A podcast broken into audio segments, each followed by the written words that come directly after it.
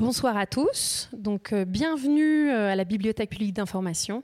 Et je suis très heureuse d'inaugurer ce nouveau cycle de rencontres euh, avec vous ce soir. Donc, ce cycle L'écho du monde, quand l'économie éclaire l'actualité. Et cycle voilà qui ce soir est bien ancré dans l'actualité avec cette première table ronde à 15 jours, juste 15 jours après la COP 26 de Glasgow autour de croissance et climat. Donc je remercie très chaleureusement nos quatre intervenantes ce soir, donc par ordre Dominique Méda, Valérie Masson-Delmotte, Philippe Quirion et tout particulièrement Catherine André, qui va modérer ce soir, qui a accepté euh, très gentiment. Donc Catherine est, journaliste, rédactrice en chef adjointe d'Alternative économique et cofondatrice du site que je vous invite à aller consulter, Eurovox. Vox Europe, excusez-moi l'émotion. Donc c'est la toute première date d'un cycle euh, de rencontres que nous avons préparé avec Éloi Laurent. Donc Éloi Laurent, que vous devez connaître, est économiste. Il est chercheur à l'Observatoire français des conjonctures économiques, l'OFCE. Il est également prof à Sciences Po et euh, à Stanford. Il se trouve qu'Éloi ne peut pas être avec nous ce soir, mais nous l'avons enregistré. Et il va vous introduire le cycle, puis la date, euh, la table ronde de ce soir. Alors je vous présente nos excuses. On a rencontré, c'est pour ça qu'on commence avec un tout petit peu de retard, on rencontre un problème technique. Et vous verrez que les vidéos... Euh, malheureusement, ont un léger décalage entre l'image et le son. Donc maintenant, je cède la parole à, Catherine et tout de suite, là, dans l'immédiat, à Éloi. Merci à tous. Bonsoir à toutes et bonsoir à tous. Je suis Éloi Laurent, je suis économiste, euh, enseignant-chercheur à la fois en France et aux États-Unis. Et j'ai le grand plaisir de vous accueillir pour ce nouveau cycle de conférences de l'ABPI, l'écho du monde. Et je voudrais vous dire en quelques mots quelle a été l'idée qui a présidé à l'organisation de ce cycle de conférences euh, qui essaye de proposer une vision un petit peu nouvelle et enthousiasmante euh, de l'économie qui peut être un sujet un petit peu austère, rebutant, voire euh, un petit peu intimidant. L'économie, c'est deux choses essentiellement. D'un côté, c'est un système d'organisation sociale, c'est une part des interactions humaines qui portent principalement sur les transactions marchandes, la monnaie, c'est-à-dire l'échange de biens et services qui ont un prix et qui peuvent être échangés sur les marchés. Et de l'autre côté, donc ça c'est l'économie comme système économique, et de l'autre côté, l'économie c'est une façon de comprendre le monde, une discipline intellectuelle, ça n'est pas une science, c'est une discipline, c'est un moyen de connaissance, euh, c'est donc la pensée économique, au sens de la pensée qui permet non seulement de comprendre l'économie, mais aussi, euh, dans les décennies récentes, de comprendre d'autres réalités. Et le paradoxe auquel nous assistons de façon euh, tout à fait euh, claire en France, c'est que l'économie, dans ces deux acceptions, est dominante. Elle est dominante dans l'organisation sociale. Il semble que les impératifs économiques s'imposent à tous les autres, par exemple aux contraintes écologiques, ce qui est évidemment un paradoxe puisque euh, on comprend d'emblée que les lois de la biophysique sont quand même beaucoup moins flexibles que les lois d'organisation des sociétés humaines. Et de l'autre côté, l'économie au sens de la pensée économique, elle-même dominée, si l'on peut dire, par une école de pensée qui est une école qui considère que l'économie est une science qui a à offrir au monde des lois universelles, à l'image de la physique et de la chimie, qui peuvent s'appliquer de manière équivalente partout, à tout instant, pour tous les groupes humains. On a donc une économie dominante en tant qu'organisation sociale et dominée par une forme particulière de pensée qui est ce qu'on pourrait appeler l'économie orthodoxe. Ce cycle de conférences propose de sortir de cette double mythologie, de sortir de cette mythologie de l'économie dominante et de l'économie dominée pour comprendre que l'économie est une discipline tout à fait utile à la connaissance du monde à condition d'être remise à sa place. Et sa place, depuis les origines de l'économie à la fois comme pensée et comme système, c'est d'être en dialogue avec les autres disciplines. Si on reprend les origines de l'économie, on remonte à Aristote et à Xénophon au IVe siècle avant notre ère. Xénophon définit l'économiste comme celui qui administre un domaine agricole. Aristote définit l'économie comme la discipline d'allocation de ressources rares dans un foyer. Et Aristote définit l'économie comme l'art de la sobriété pour répondre au bien-être humain. Et Aristote ailleurs définit la finalité de l'existence humaine comme étant le bonheur. Autrement dit, Aristote, au IVe siècle avant notre ère, définit l'économie comme la discipline de la sobriété au service du bonheur. On est très très loin de la science de la concurrence au service de la croissance. Donc remonter aux origines de la pensée économique permet de comprendre à quel point l'économie dans la période contemporaine s'est éloignée de sa propre tradition intellectuelle.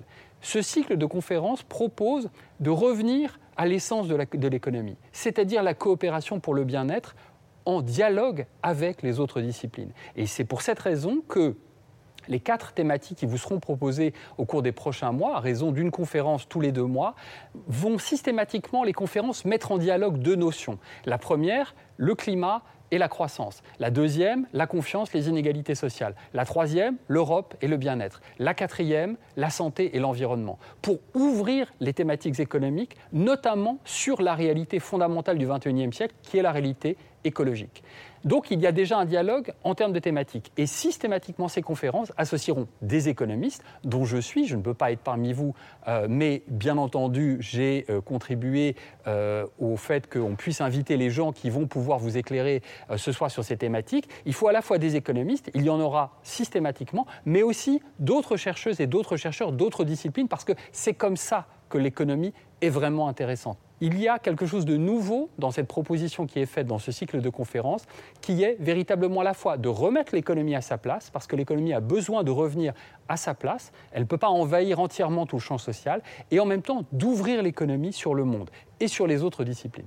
Et c'est précisément le pari de l'intelligence collective que vont vous proposer ces conférences. Bonsoir, bienvenue à toutes et à tous, bienvenue à tous ceux et toutes celles qui nous suivent euh, en direct euh, sur le site de la BPI.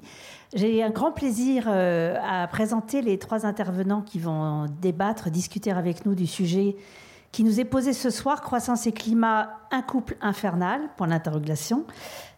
donc nous avons une sociologue, une climatologue et une physicienne, et, un économiste. Donc, euh, on représente cette interdisciplinarité ce soir, comme Éloi Laurent vient de, nous le dire.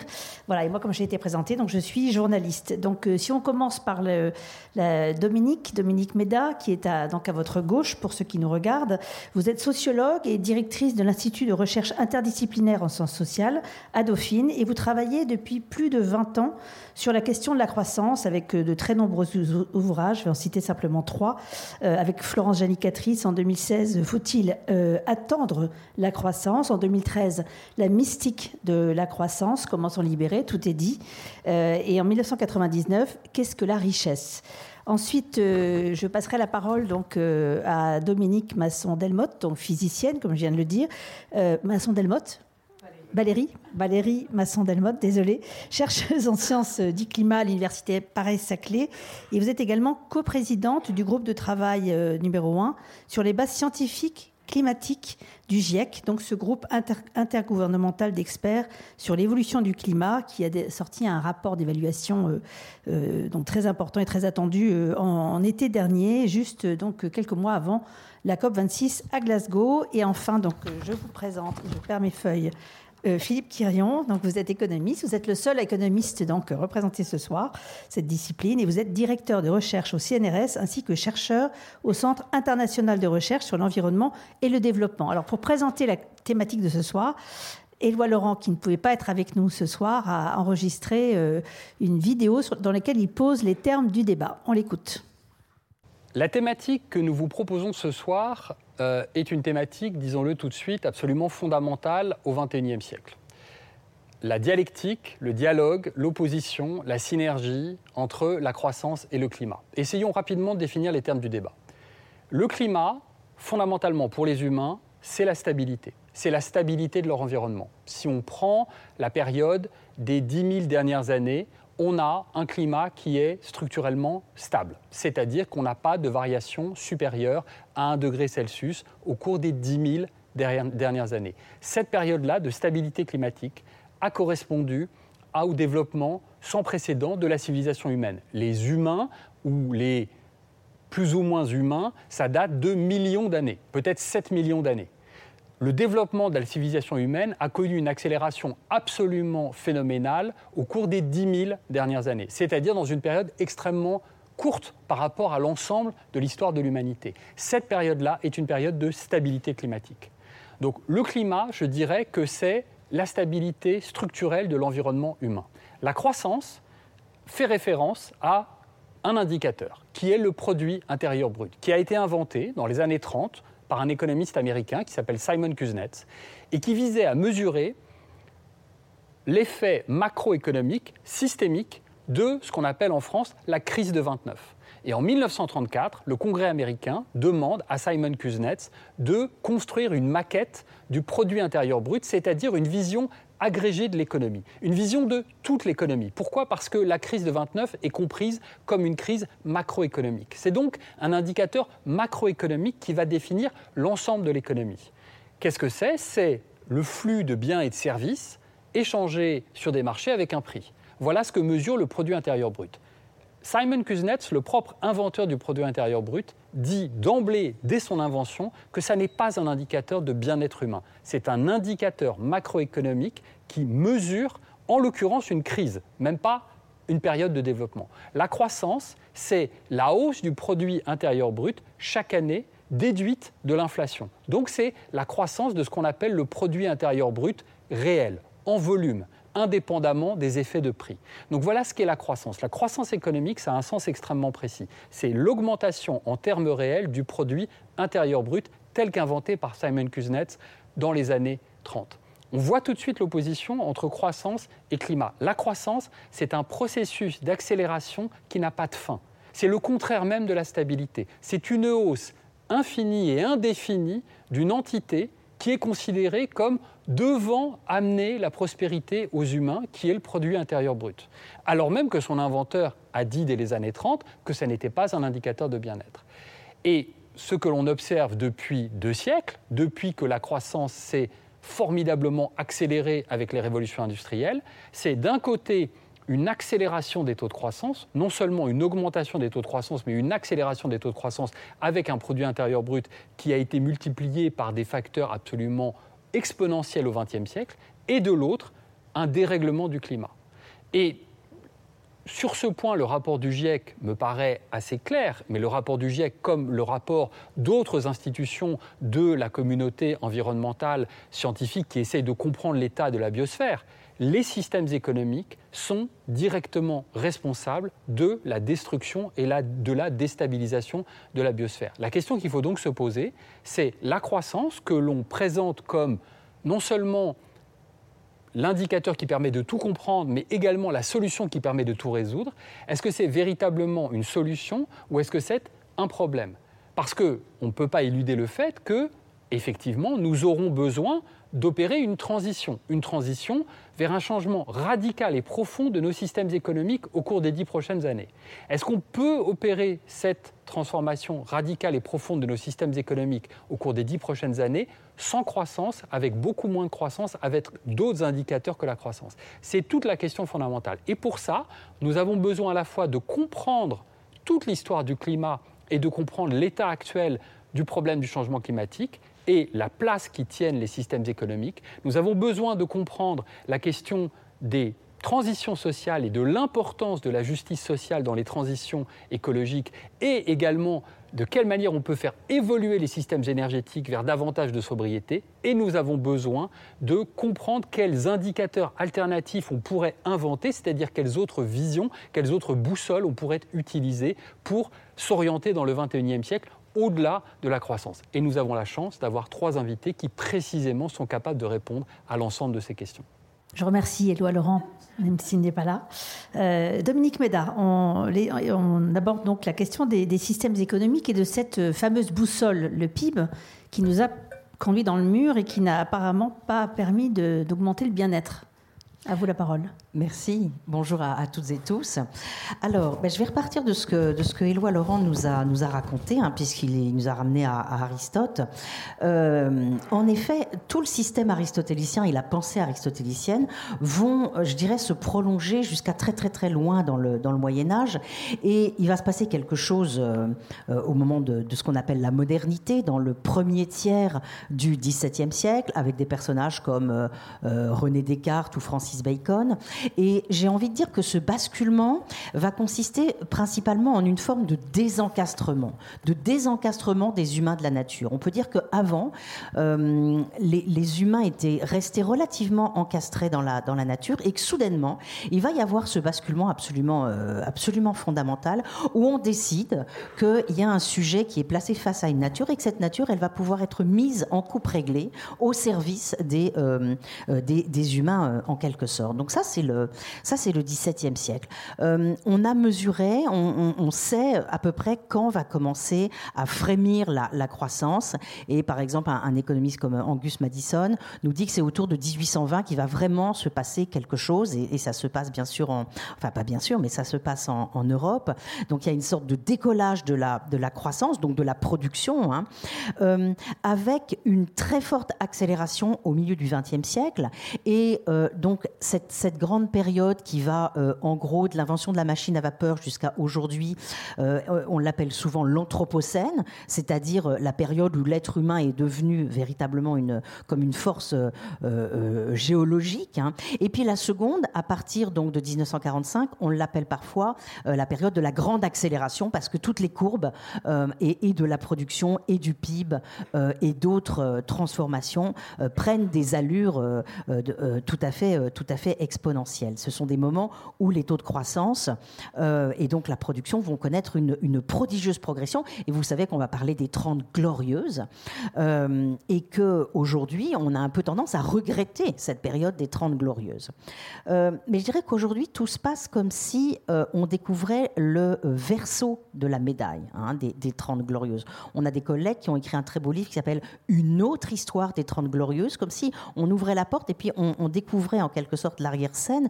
Et euh, l'arrière-scène, elle nous montre que certes, la, croissance nous a apporté beaucoup de bienfaits, euh, des bienfaits qui ne peuvent pas être remis en cause, hein, notamment tout, tout, ce qui concerne la lutte contre les maladies, la mortalité infantile, l'amélioration considérable euh, des, euh, des, conditions de vie.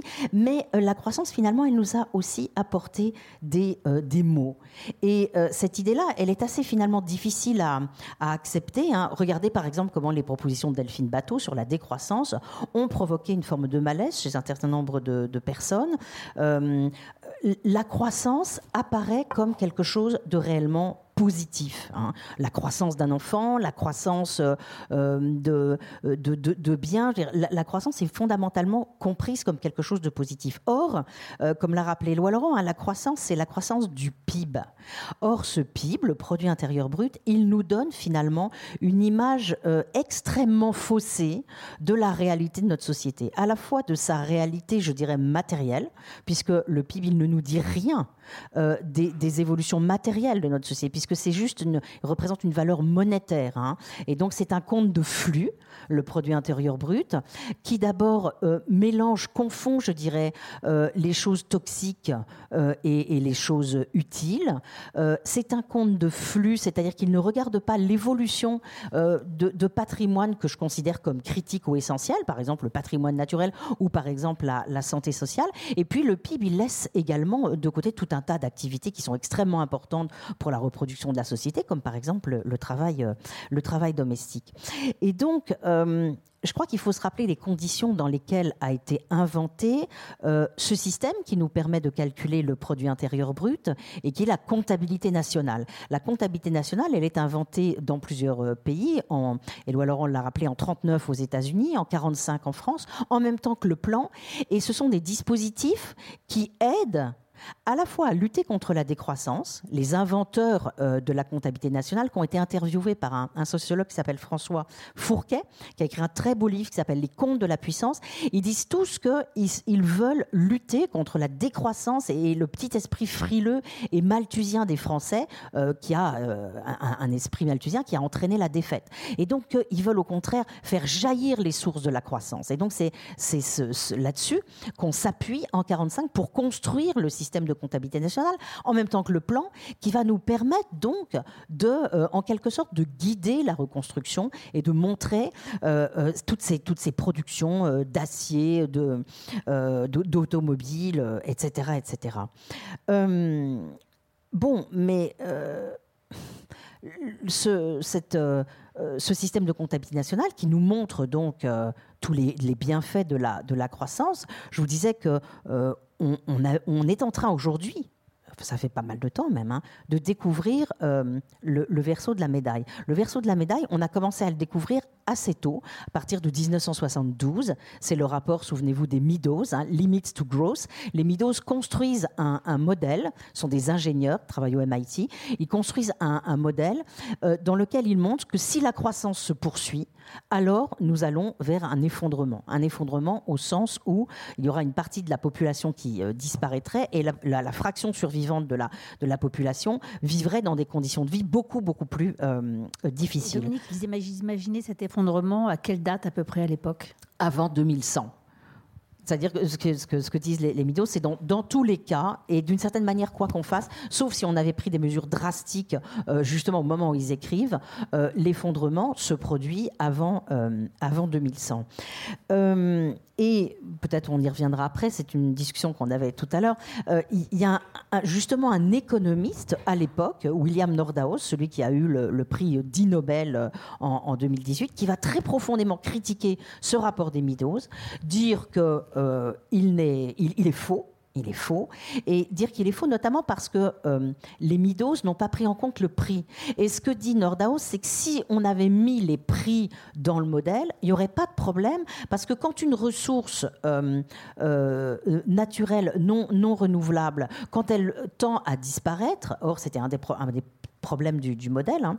quand elle tend à disparaître, son prix va augmenter et donc bah, tout simplement on va aller chercher une autre ressource. Et, et Nordhaus, comme un certain nombre d'économistes, pense qu'il y aura toujours des substituts euh, qui permettront de remplacer les ressources naturelles qui viendront à, manquer.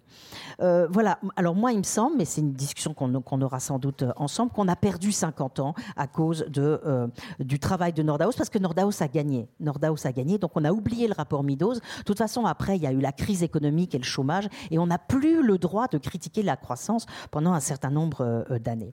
Alors, je, termine ce tout, tout, petit rappel hein, pour dire qu'aujourd'hui, on est pris dans, dans un énorme dilemme. Parce que euh, je dirais que on est des sociétés fondées sur la croissance. C'est Habermas qui emploie cette expression. Il dit qu'on est des sociétés fondées sur le travail, mais on est aussi des sociétés fondées sur la croissance. C'est-à-dire que Habermas, c'est un sociologue allemand euh, extrêmement euh, renommé. Tout à fait. pour ceux qui ne le connaissent pas. Et société fondée sur la croissance, ça veut dire que c'est vraiment notre notre raison d'être et c'est ce qui nous permet de continuer à avancer. C'est-à-dire que si brutalement la, croissance venait à manquer, euh, ce serait une, une, catastrophe. Donc de toute façon, il faudrait préparer cette cette, affaire-là. Mais donc je dis qu'on est pris dans un très gros dilemme parce que euh, on voit bien qu'on est des sociétés fondées sur la croissance, mais qu'on doit ralentir considérablement le rythme de croissance, qu'on doit adopter des euh, pratiques de, sobriété et qu'on doit reconstruire complètement notre économie sur d'autres bases. Moi, je parle de reconversion écologique. Je parle de reconversion parce qu'il me semble qu'il faut qu'on opère une, conversion intellectuelle. Euh, par exemple, je crois qu'il faut qu'on rompe avec un certain nombre de legs de la modernité Hein, qu'on, euh, par exemple, qu'on, réencastre les humains dans la nature, qu'on réencastre nos sciences sociales dans, ou qu'on les articule mieux avec les, sciences physiques, euh, euh, notamment.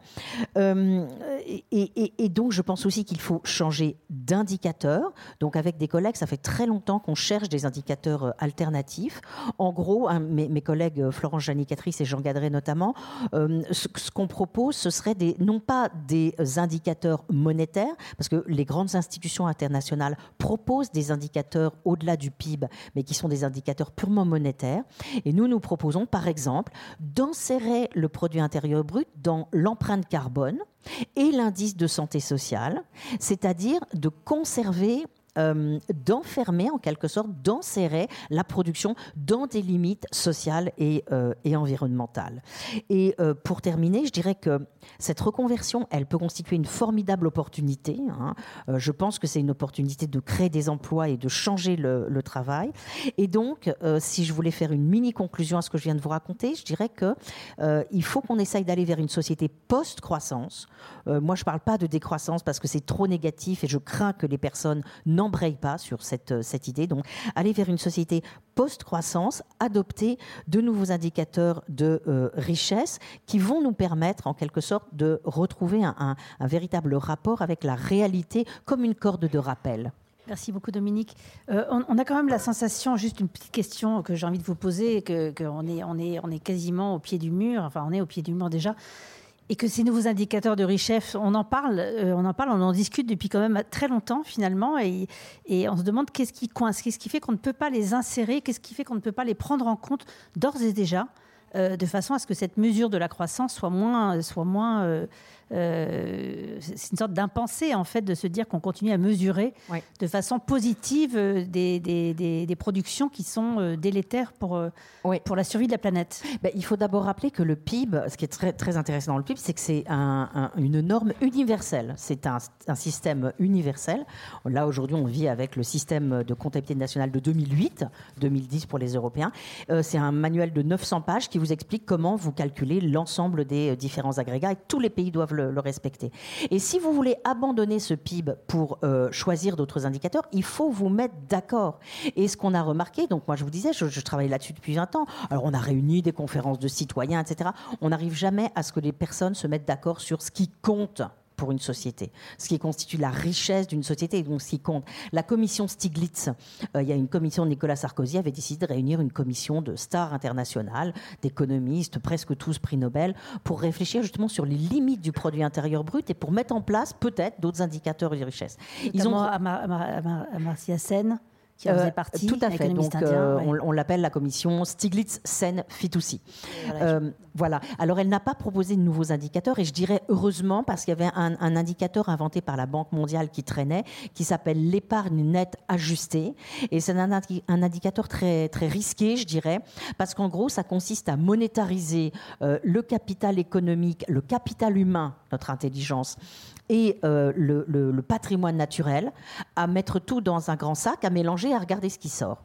Et qu'est-ce qui est embêtant? D'abord que vous monétarisez tout, mais surtout l'idée philosophique qu'il y a derrière, c'est que si jamais euh, on est assez intelligent, c'est le génie humain, si donc notre capital humain est très très très élevé, alors on peut se payer euh, une destruction du patrimoine naturel, c'est-à-dire l'intelligence peut compenser la destruction du, patrimoine naturel, ce qui est évidemment terrible puisque ça voudrait dire que, enfin c'est encore un, aspect de notre, euh, de, notre croyance, en effet, en la, une espèce de démesure, quoi, euh, puisque ça voudrait dire qu'on peut construire un monde artificiel susceptible de nous donner finalement les mêmes doses de satisfaction que le monde, que le monde naturel. Merci beaucoup, Dominique. Euh, Valérie Masson-Delmotte, euh, alors, à quoi en est-on euh, côté climat Donc, en sortir de cette COP26 que beaucoup ont trouvé très décevante sur le plan des résultats, des engagements, mis à part peut-être quand même l'accord sino-américain qui n'était pas du tout attendu jusqu'à la dernière minute. Et, où va-t-on? Surtout aussi en termes de timing, en termes de pas d'accélération, d'intensification du réchauffement climatique. À vous. Merci. Alors, euh, donc moi, je, précise que je suis physicienne, donc je ne vais pas parler de croissance. Je vais essentiellement parler de climat et des enjeux euh, pour euh, finalement reprendre la main. Et pour résumer la COP 26, moi, ce que je dis, c'est qu'on court lentement derrière un climat qui change vite. que ce soit pour s'adapter à ce climat qui change ou que ce soit pour en maîtriser la cause, c'est-à-dire les rejets de gaz à effet de serre. Je vais d'abord m'appuyer sur euh, le, rapport euh, du GIEC qu'on a rendu cet été et je précise que c'est vraiment le point sur l'état des connaissances euh, publié en fait hein, par la, communauté scientifique. Et euh, la, rigueur de l'évaluation, elle ne tient qu'à une chose, c'est euh, la, qualité de la relecture critique très ouverte, qui est vraiment le, point fort en fait hein, de, ces évaluations collectives. Sachant que les parties qui vont toucher le plus aux enjeux économiques vont être publiées en février et mars prochain, à travers les travaux des groupes 2 et 3 du GIEC, qui portent sur euh, les impacts, les risques, les options d'action en matière d'adaptation, et puis les options d'action vis-à-vis des rejets de gaz à effet de serre, ce qu'on appelle l'atténuation. Donc la première chose, c'est que euh, on vit avec, euh, et Éloi Laurent l'a décrit, euh, des changements climatiques qui sont généralisés, c'est-à-dire du haut de l'atmosphère au fond de l'océan, des régions tropicales aux régions polaires, qui sont rapides. C'est une rupture hein, par rapport aux, variations climatiques naturelles et qui s'intensifient. Quand je parle d'intensification, qu'est-ce que je veux dire? Donc, un, réchauffement qui se poursuit à un rythme important depuis quelques décennies et, qui reflète la réponse du climat à la manière dont on perturbe le bilan d'énergie de la Terre. Si on prend la manière dont les activités humaines perturbent ce bilan d'énergie de la Terre, si on prend les rejets de gaz à effet de serre dans le monde, ils sont sur la dernière décennie au niveau le plus haut depuis la révolution industrielle on rajoute des gaz qui piègent de la chaleur, qui l'empêchent de partir vers l'espace. Et on en a rajouté davantage sur les derniers dix ans par rapport aux dix ans précédents. Et puis l'autre facteur, c'est que euh, dans nos activités, quand on brûle par exemple des énergies fossiles, on met aussi dans l'atmosphère hein, des particules de pollution qui ont un effet refroidissant, qui ont un effet parasol. Et grâce à des politiques publiques ciblant la qualité de l'air, en particulier en Europe, en Amérique du Nord, on a atteint un pic et puis une baisse de cet effet parasol planétaire des particules de pollution. Donc on a un petit peu perdu l'effet masque. Donc les deux facteurs vont dans le sens d'une intensification de l'influence humaine sur le climat sur en gros la dernière décennie. La deuxième chose, c'est euh, euh, donc ces changements sont généralisés avec euh, une intensification des extrêmes chauds plus fréquents, plus intenses, des records nouveaux sur euh, les événements les plus chauds, une intensification des épisodes de pluie torrentielle, une intensification également des sécheresses dans certaines régions, en particulier les régions de climat méditerranéen, euh, une augmentation également euh, des records et des saisons des régions touchées par les incendies de forêt, qui sont des phénomènes composites, chauds, secs et venteux. Et notre analyse, elle est très claire. Elle est que l'influence humaine sur le climat planétaire, elle est sans équivoque, et qu'elle contribue également à intensifier ces événements extrêmes qui concernent chaque région. Donc, une influence humaine sur le climat planétaire sans équivoque, je vais donner un ordre de grandeur. Si on prend un indicateur qui est le niveau de réchauffement à la surface de la Terre, c'est pas le seul, hein, mais c'est un indicateur, on en est maintenant à 1,1 degré de réchauffement par rapport à la fin du 19e siècle. Notre meilleure estimation, c'est que 100% de ce réchauffement est la conséquence des activités humaines que je décrivais tout à l'heure. Le premier facteur qui pèse le plus, ce sont nos rejets de dioxyde de carbone. C'est intimement lié à l'utilisation de l'énergie, mais aussi à la destruction de forêts, la destruction de tourbières. Le dioxyde de carbone, il a un rôle très particulier dans le fonctionnement du climat, il a un effet cumulatif. C'est-à-dire, ce qui va déterminer le niveau de réchauffement à venir, c'est le cumul de nos émissions dues aux activités humaines depuis la révolution industrielle jusqu'à aujourd'hui et celle à venir. Donc c'est quelque chose qu'on se transmet de génération en génération. Et euh, ça implique que si on veut parvenir à maîtriser l'évolution du climat, euh, la, condition clé, ça va être que le cumul des émissions mondiales de CO2 arrête d'augmenter. Ça veut dire que euh, les émissions nettes dues aux activités humaines pour le dioxyde de carbone deviennent zéro. On est à peu près à 40 milliards de tonnes qu'on met dans l'atmosphère chaque année. On a des baisses dans un petit groupe de pays, essentiellement en Europe, des pays développés, mais on a encore une hausse importante, récente, dans les grands pays émergents, dans les pays en développement. Le deuxième facteur qui pèse le plus, ce sont les rejets de méthane, qui est un gaz à effet de serre puissant, qui a une durée de vie, lui, courte dans l'atmosphère, et qui contribue à dégrader la qualité de l'air en favorisant la formation d'ozone en surface. C'est le deuxième facteur qui pèse le plus. Il a continué à augmenter fortement sur la dernière décennie, tiré à la hausse par les fuites dans le secteur des énergies fossiles et par, au niveau planétaire, l'augmentation de l'élevage de ruminants. Donc ça, c'est là où on en est et les caractéristiques majeures qui façonnent l'évolution du climat planétaire.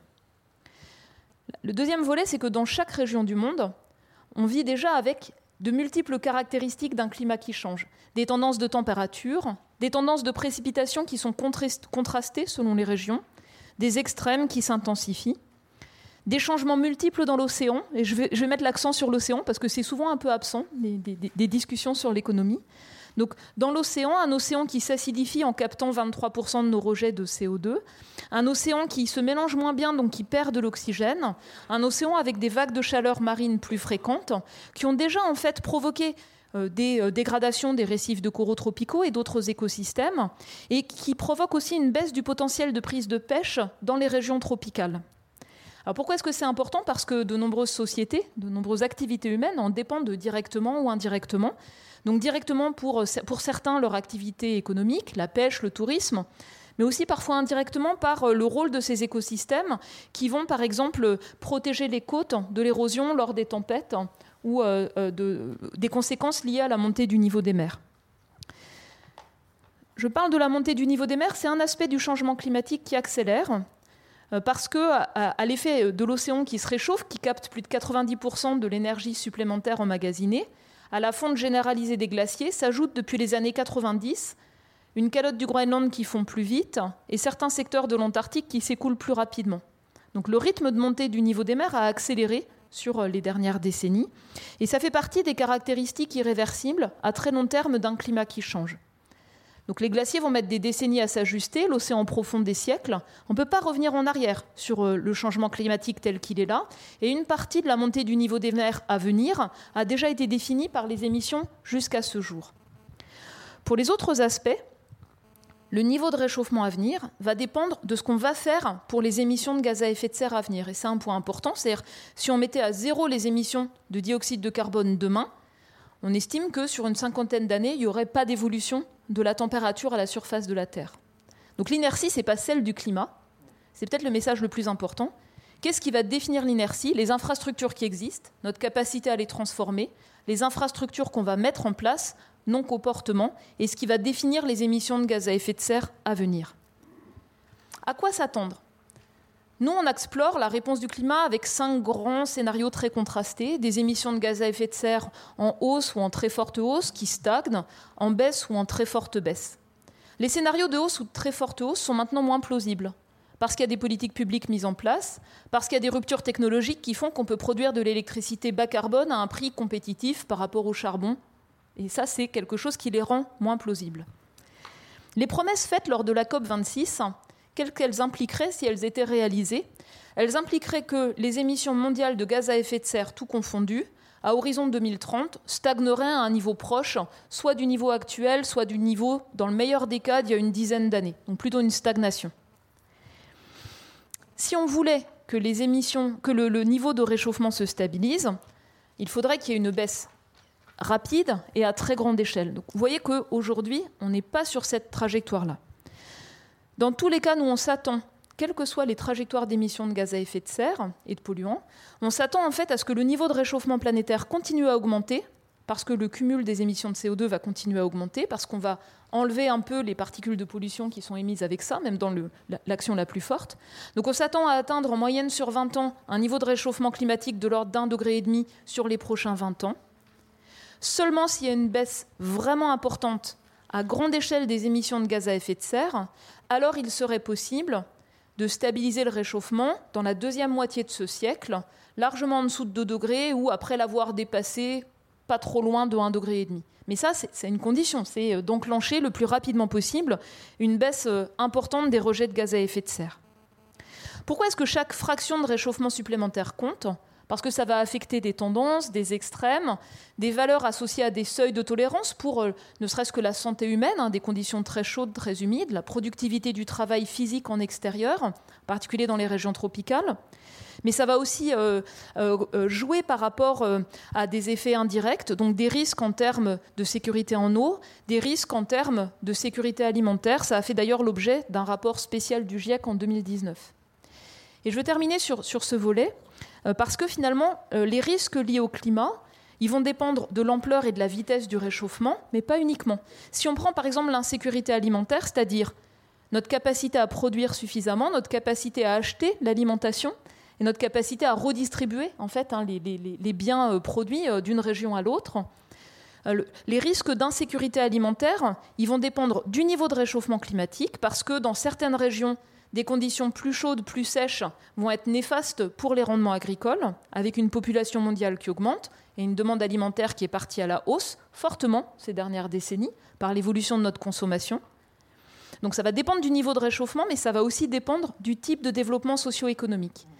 Si par exemple on a un développement qui euh, permet de sortir les gens de l'extrême pauvreté, si on a une gestion durable des terres, du foncier, en particulier du foncier pour la production agricole, si on a des systèmes de marché mondiaux qui fonctionnent bien, euh, si on arrive à, augmenter la capacité d'adaptation des plus fragiles, si la demande des plus aisés est maîtrisée, on arrive à limiter l'ampleur du risque d'insécurité alimentaire pour un niveau de réchauffement de l'ordre de 2 degrés. Si par contre on a des inégalités qui explosent, donc à la fois ceux qui, euh, qui sont les plus vulnérables, qui dépendent directement des conditions climatiques pour produire euh, leurs ressources à partir de la production agricole, et que de l'autre côté, on a une consommation qui tire la pression sur les terres à la hausse, toujours de plus en plus par les classes moyennes et, par euh, les, populations des pays développés. faible capacité d'adaptation, une pression très forte. Là, en fait, on, exacerbe les risques d'insécurité alimentaire pour un niveau de réchauffement donné. Donc, ce que je veux décrire par là, c'est que les enjeux liés à un climat qui change, c'est des enjeux qui tiennent à la vitesse et à l'ampleur du réchauffement, l'intersection avec les vulnérabilités, les expositions, notre capacité d'adaptation, qui dépendent de choix qu'on va faire individuellement, collectivement, qui dépendent du type de développement, de la soutenabilité du développement qui est mis en place, de la manière dont on est capable ou non de réduire, ou au contraire si on exacerbe les inégalités actuelles. Puis enfin, donc, si on veut maîtriser le réchauffement climatique, la physique, qu'est-ce qu'elle nous dit? Elle nous dit qu'il faut arriver à limiter le cumul des émissions dues aux activités humaines de dioxyde de carbone, donc aller vers une décarbonation extrêmement rapide en fait de tous les grands euh, secteurs d'activité. Bien sûr, l'énergie, la production électrique, l'électrification des autres usages de l'énergie, euh, les systèmes urbains où il y a des enjeux majeurs en fait compte tenu euh, des tendances lourdes à l'urbanisation. Je crois que c'est 70 millions de personnes de plus chaque année qui rejoignent les villes. Et les villes, elles peuvent soit verrouiller des modes de vie très émetteurs en gaz à effet de serre, soit au contraire accélérer les transformations vers des, systèmes beaucoup plus efficaces, beaucoup moins émetteurs. J'ai essayé d'aborder un petit peu les enjeux qui touchent à l'utilisation des terres, mais aussi à l'évolution euh, de la demande alimentaire, euh, sachant que les enjeux croisés sont multiples entre santé, euh, pression sur les terres, préservation des écosystèmes et climat. pourquoi? Parce qu'on est aujourd'hui avec 800 millions de personnes qui sont qui ne mangent pas de manière à avoir euh, un équilibre nutritionnel, 2 milliards de personnes qui souffrent de surpoids et d'obésité, avec des enjeux considérables de soutenabilité finalement euh, de, ce système euh, alimentaire mondial, puis des enjeux bien sûr sur les systèmes industriels et la réorientation des financements. Et la manière dont on aborde les enjeux, disons, socio-économiques, c'est pour chaque option d'action dans chacun de ces systèmes à analyser ces intersections avec les multiples dimensions d'un développement soutenable, avec les enjeux qui touchent à l'équité et à la qualité de vie. Donc analyser à chaque fois euh, les, co-bénéfices ou les effets indésirables pour esquisser finalement quels peuvent être les choix dans chaque contexte, dans chaque endroit, pour construire un développement qui soit résilient dans un climat qui change et pour construire un développement qui euh, permette le plus rapidement possible euh, de baisser très fortement les rejets de gaz à effet de serre. Et je termine en disant que ces analyses montrent que des transitions rapides et à grande échelle elles sont facilitées si on maîtrise la demande. La demande en énergie, en particulier pour ceux qui euh, ont la demande la plus élevée, la demande en matériaux non renouvelables et la demande alimentaire en pression, en particulier euh, pour les protéines animales, là on en mange trop. Et ce sont les trois conditions qui permettent en fait de transformer plus rapidement les systèmes de production et de réduire le plus rapidement les rejets de gaz à effet de serre. Merci beaucoup, Valérie. Euh, ça, pose tout de même la question justement de la prise de décision économique. Peut-être on va y, revenir euh, dans, la suite de la discussion, mais vous avez posé très clairement en quelques minutes finalement tous les enjeux et tous les, tous les risques euh, et les décisions qui doivent être prises très rapidement. La question c'est comment. Je vous passe la parole maintenant, Philippe Quirion. donc vous êtes le seul économiste sur ce plateau. comment fait-on pour arrêter de prendre le PIB comme référence? Alors, euh, donc, comme l'ont dit euh, Dominique euh, et Éloi Laurent, quand on parle de croissance, donc c'est croissance du produit intérieur brut, même si souvent le terme est utilisé sans, cette précision. Alors moi, mon, message là-dessus d'abord, il est simple, c'est qu'il faut arrêter de prendre le, PIB comme un objectif, que ce soit à la hausse ou à la baisse. Je vais commencer par euh, expliquer pourquoi euh, il ne faut, il faut pas, à mon avis, euh, viser une, une décroissance du, du, produit intérieur brut, pourquoi ça n'a pas d'intérêt?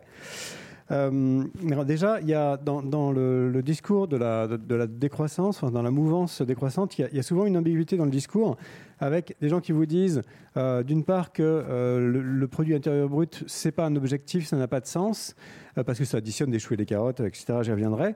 Et d'autre part, qui me disent, on peut pas avoir de découplage entre l'évolution du produit intérieur brut et celle des émissions de gaz à effet de serre. Alors, découplage. Qu'est-ce que ça veut dire? Quand on regarde en, longue période, euh, on voit que depuis la révolution industrielle, enfin depuis que le PIB est mesuré, on a une hausse de ce PIB au niveau mondial euh, et on a aussi une hausse des émissions.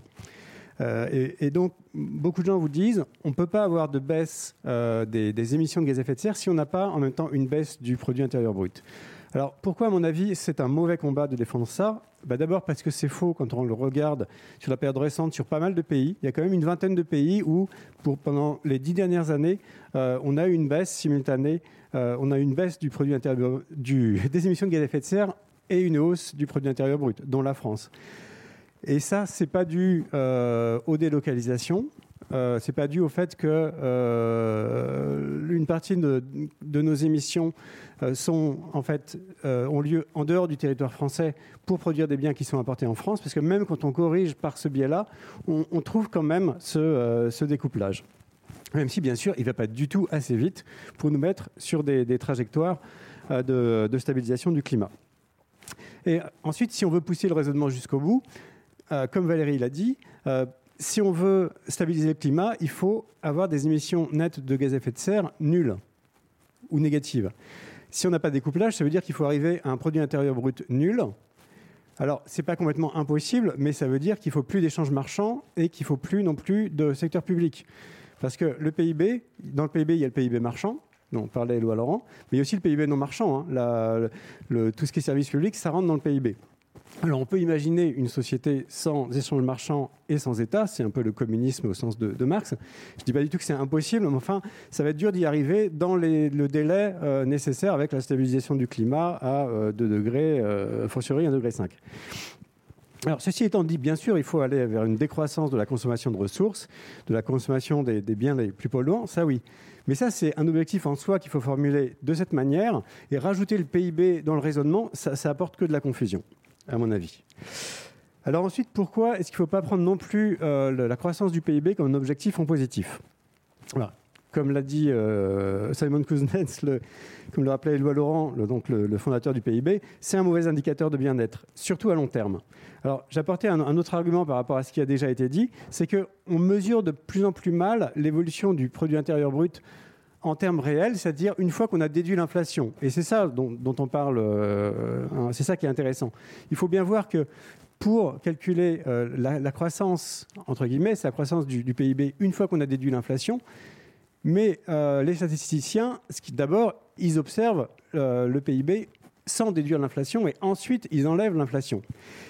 Alors, c'était relativement simple quand dans le PIB, une grande part, c'était des choses assez homogènes, de l'acier, du blé. Bon.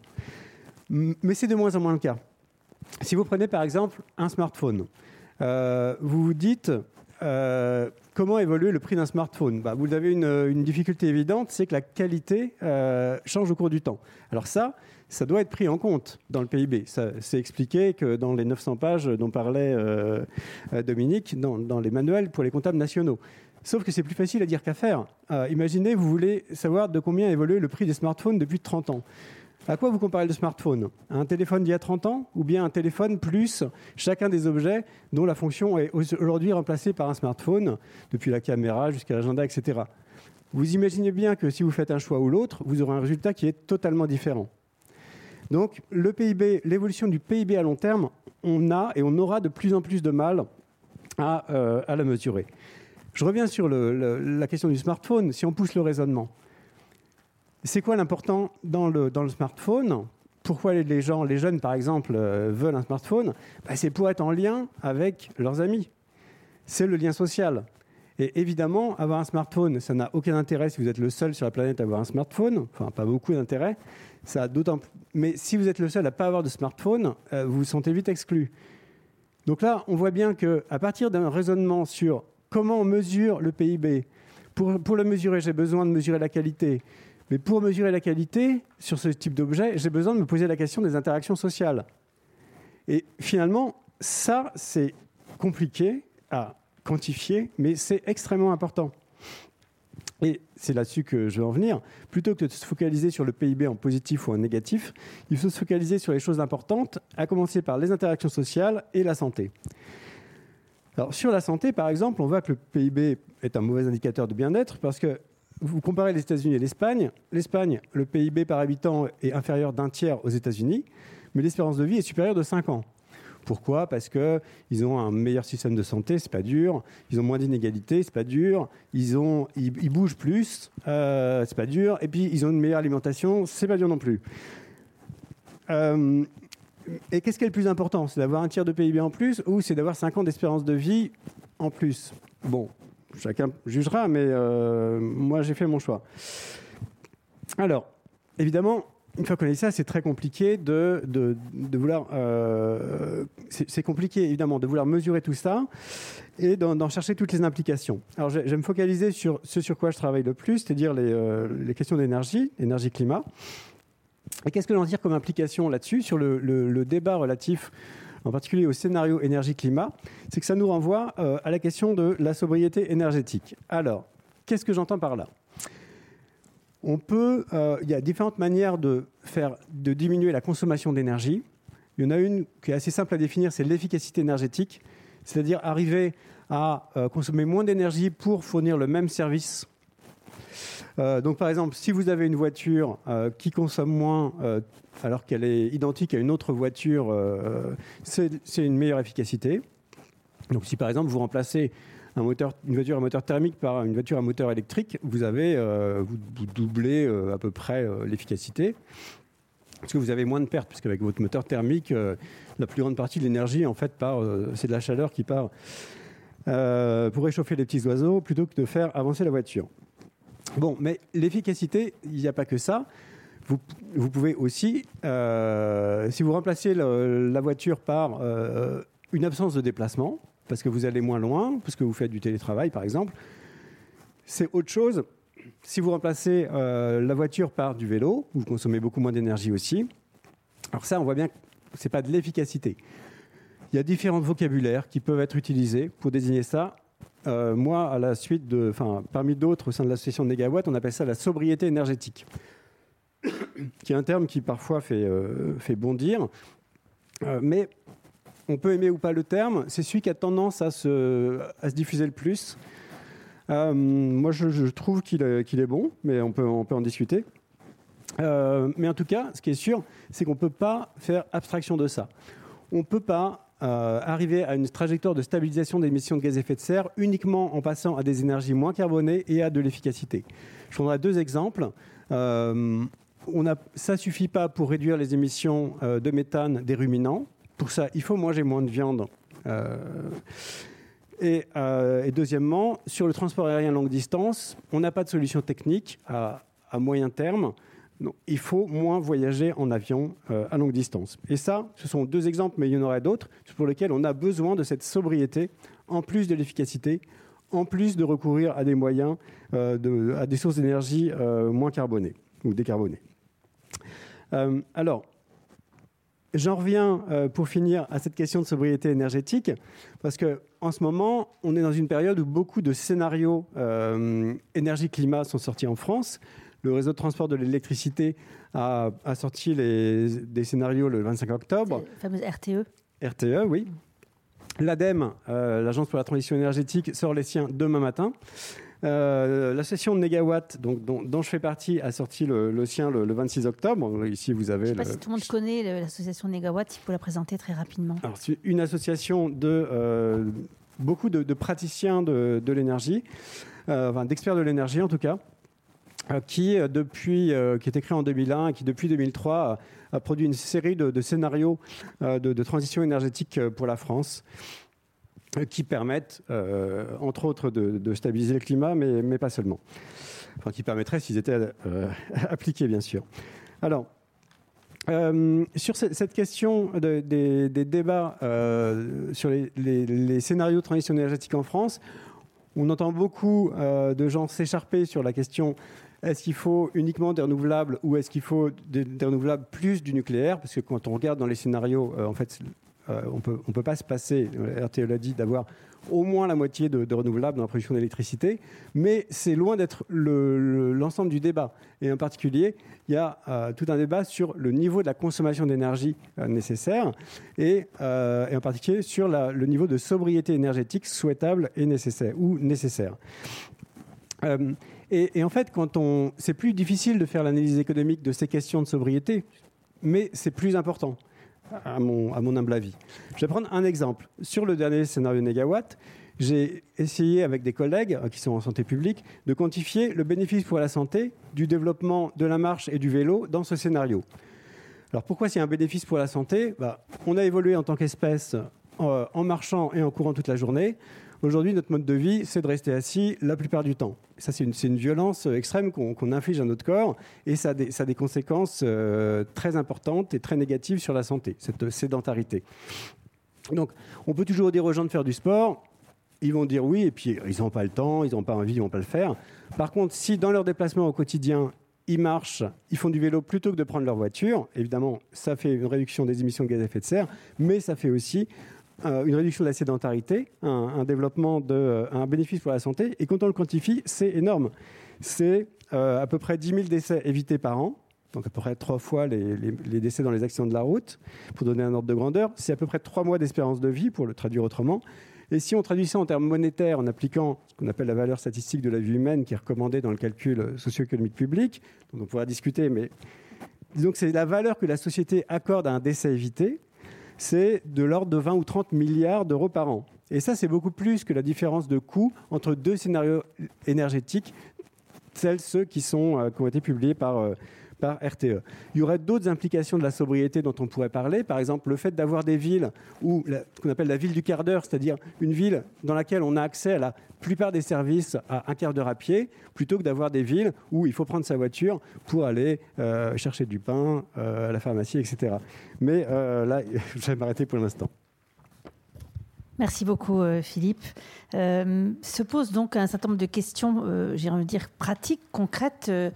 On a beaucoup évoqué le terme de sobriété. Comment passe-t-on à cette sobriété? Pas simplement énergétique, même dans nos modes de vie, c'est-à-dire qu'on ne peut pas faire l'économie, si je puis dire, d'un changement assez radical de mode de vie. Comment l'impulse-t-on? Euh, et, effectivement, comment on intègre cette question fondamentale de la santé, chère à Éloi Laurent, euh, donc un indice de, bien-être qui incorporerait évidemment la santé humaine. Comment est-ce qu'on réconcilie tous ces, tous ces, enfin, en gros, ces différents scénarios qu'on commence à très bien mesurer, très bien connaître? C'est ce qui me frappe euh, ce soir, certainement vous aussi, c'est qu'en fait, on a toutes les informations, quasiment toutes les informations aujourd'hui à notre disposition. Et comment est-ce qu'on passe à une action concrète qui passe nécessairement, visiblement, par la, sobriété? Et j'aurais une question aussi euh, après euh, pour Valérie, euh, par rapport à la rupture technologique. On, met pas mal en avant, enfin en tout cas un certain nombre de scénarios pensent qu'on peut faire l'économie justement. Évidemment, je fais un raccourci de cette sobriété et de ce changement de modèle de, de, mode, de, vie, de mode de consommation, parce qu'on aurait peut-être, euh, technologiquement parlant, des avancées qui nous permettraient qui de capturer le carbone, euh, voilà, un certain nombre d'éléments qui pourraient peut-être nous éviter de passer par euh, ce changement euh, de modèle et, ce changement de, de, mode de vie. Donc je ne sais pas qui veut euh, parler en premier. Je voulais simplement dire à, nos, à nos auditeurs et ceux qui nous écoutent qu'on prendra vos questions bien évidemment, euh, vers 20h15. Donc, vous pouvez déjà commencer à les préparer. Mais on a un petit quart d'heure euh, avec nos intervenants, simplement pour qu'il y ait un échange sur tout ce qui a été euh, dit ce soir. Qui, Dominique, c'est à vous? Moi, je peux bien dire, dire, quelques mots. En effet, je, je crois que c'est Valérie Masson-Delmotte qui a donné le, euh, la solution tout à l'heure en, en, évoquant la question des inégalités. Hein. Euh, qui, c'est absolument euh, central parce que euh, ce qu'on aujourd'hui je, je pense qu'on sait de mieux en mieux que ceux qui émettent le plus de gaz à effet de serre, ce sont les plus aisés. Alors au début, on, regardait les différences entre pays. Donc on sait que c'est les États-Unis, par exemple, qui en émettent euh, beaucoup, mais aussi évidemment maintenant la Chine, etc. Mais à l'intérieur de chaque pays, on sait très bien que ce sont les déciles les plus aisés qui en émettent le plus. Il y avait un, un, très beau graphique dans le dernier rapport, je crois, du Haut Conseil pour le climat, qui classait les émissions de gaz à effet de serre par décile, et où on voit très très clairement que euh, la plus grande production euh, par les plus aisés, par le, par décile, enfin le neuvième décile, euh, des gaz à effet de serre, vient par exemple de leur euh, forte consommation de biens. Bon, alors, on, sait bien que les pays les plus pauvres ont envie de rattraper le niveau de, vie des, pays les plus riches. Et ça, c'est une énorme question, évidemment. On ne peut pas tellement les empêcher. Donc, il y a une responsabilité extrêmement forte, à la fois de ceux qui ont le plus pollué, le plus émis de gaz à effet de serre. Et ça aussi, maintenant, on commence à le connaître. Hein. On sait qu'il y a euh, des euh, pays plus responsables que, d'autres. Et à l'intérieur de, chaque pays, on, on sait aussi de qui il s'agit. Donc, moi, je pense que la toute première mesure euh, ou du moins la, politique la plus importante pour parvenir euh, à, être sobre, c'est la lutte contre les inégalités et c'est euh, mettre en place toute une batterie de mesures. je dirais pour, alors vous allez me prendre pour une révolutionnaire, mais finalement pour empêcher l'accumulation de richesses euh, dans les mains euh, d'une seule personne, grâce, bah, quoi, grâce à des dispositifs fiscaux, hein, un impôt sur le revenu plus progressif, un impôt sur le patrimoine. bon, et puis il y a également d'autres mesures après, parce qu'il faut rappeler quand même qu'on est dans un système où consommer, c'est un devoir social. Hein. La consommation, c'est un des deux moteurs de la croissance avec l'investissement. Et vous savez très bien que ce qu'on nous dit, bah, c'est que c'est dramatique quand on perd des points de PIB. Et donc, euh, euh, il, faut consommer. C'est très bon de consommer. C'est un devoir social de consommer. C'est aussi pour ça qu'il faut changer d'indicateur pour arrêter d'entendre ce, genre de choses. Euh, après, plus, plus précisément, comment faire? Bah, Moi, je me demande, on, réfléchit à ça, il y a, une spécialiste en, France de ces questions qui s'appelle Mathilde Jouba, qui travaille à l'Institut Momentum. Est-ce qu'il faut mettre en place carrément des politiques de rationnement? Par exemple, est-ce qu'il faut des quotas carbone et est-ce qu'il faut que chacun ait un compte carbone? Moi, je me souviens, j'avais écrit un article avec euh, euh, Pierre Calam euh, il, y a, deux ans en disant qu'il fallait un, compte carbone et ça avait provoqué un certain nombre de... Pour le progrès de l'homme. Comment De la Fondation pour le Tout à fait. Oui, oui. Euh, bon, est-ce qu'il faudra en venir jusque-là ou est-ce qu'on pourrait euh, se contenter de, mesures un peu générales, en effet, d'incitation, alors comme disait euh, Valérie, à moins consommer de viande, à moins consommer d'une manière générale, à rétablir en quelque sorte des niveaux de consommation plus plus, raisonnable, je dirais, hein, lutter contre une certaine forme de, démesure. Les, années 70 avaient tout compris à cette question. Hein. Euh, je ne sais pas si vous vous souvenez, les travaux de Baudrillard, par exemple, dans La Société de consommation, euh, qui reprenaient les travaux de Thorstein Veblen, 1899, La Société de loisirs. C'est-à-dire cette idée que la consommation aujourd'hui dans nos sociétés, elle ne sert plus du tout satisfaire des besoins naturels. C'est une forme de, c'est un langage, c'est une forme de euh, d'expression. Hein, c'est un monde de signes et les signes qu'on envoie aux autres, c'est fait euh, soit pour euh, montrer qu'on est affilié à un groupe, soit qu'on se distingue d'un autre. Bref, c'est un véritable langage et comme c'est un langage, il n'y a pas la satiété qu'on peut avoir, par exemple, quand on quand on mange. Donc c'est un, c'est illimité, c'est un mauvais infini en quelque sorte. Donc voilà, je pense que l'outil principal pour moi, c'est la lutte contre les inégalités et des politiques qui ramènent quand même euh, nos, euh, la, satisfaction, enfin, qui ramènent nos, je dirais, nos, pratiques de consommation euh, dans, dans, des limites euh, beaucoup plus raisonnables. Alors avant, on avait des, philosophies qui nous aidaient à ça. Hein. Je la philosophie grecque qui est un plaidoyer pour la modération, pour la mesure, pour la limite. et puis évidemment, les religions aussi sont souvent une aide. Mais nous sommes sortis de tout ça. Et je reboucle avec ce que je disais tout à l'heure. Hein. Il y a eu un moment de basculement à partir du XVIIe et XVIIIe siècle où alors qu'au contraire, euh, alors qu'auparavant, la modération, la limite, la mesure étaient des valeurs, euh, on a complètement changé de cadre cognitif. Et, donc, il faut, y compris qu'on se repose des questions philosophiques euh, qui sont reposées aujourd'hui. Hein. de quoi avons-nous besoin? Il y a un, bouquin qui vient d'être sorti par les économistes atterrés, qui est intitulé de cette manière De quoi avons-nous besoin? Donc voilà, il faut qu'on se repose des questions fondamentales. Merci beaucoup. Effectivement, tant la philosophie que la sociologie euh, il y a des apports euh, considérables sur la réflexion de notre mode de vie, et notamment par rapport à la consommation. Et on est, comment est-ce qu'on sort de l'ubris? La consommation, il suffit de sortir, euh, simplement venir jusqu'ici. On, a un appel à l'hyperconsommation à quelques semaines de Noël qui est, qui qui sur tous les panneaux publicitaires. On peut pardon? Plus le Black Friday, on peut absolument pas l'éviter, comme si c'était effectivement une surcompensation pour, pour d'autres choses. Alors, peut-être on pourrait penser qu'on s'éloigne du sujet. Je ne suis pas absolument sûre qu'on s'en éloigne. Je ne suis pas non plus sûre qu'on ait les réponses, puisque la question, c'est qu'est-ce qu'il faut faire pour basculer dans un mode, encore une fois, de, je dirais, de, non pas d'anticonsommation, mais en tout cas de, repasser à la raison et, retrouver d'autres moyens euh, d'espérer. Valérie, je vous passe la, parole.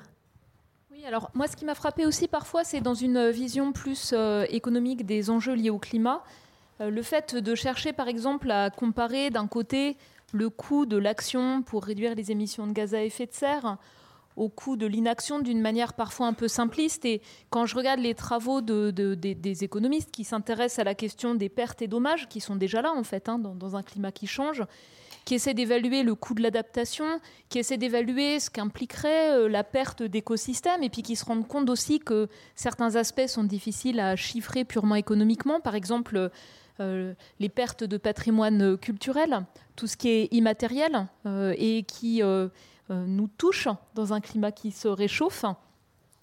Donc euh, je me, pose la question finalement de plutôt que de parler de coûts, de réfléchir vraiment à des investissements, à des investissements avec un temps de retour long, avec de multiples bénéfices.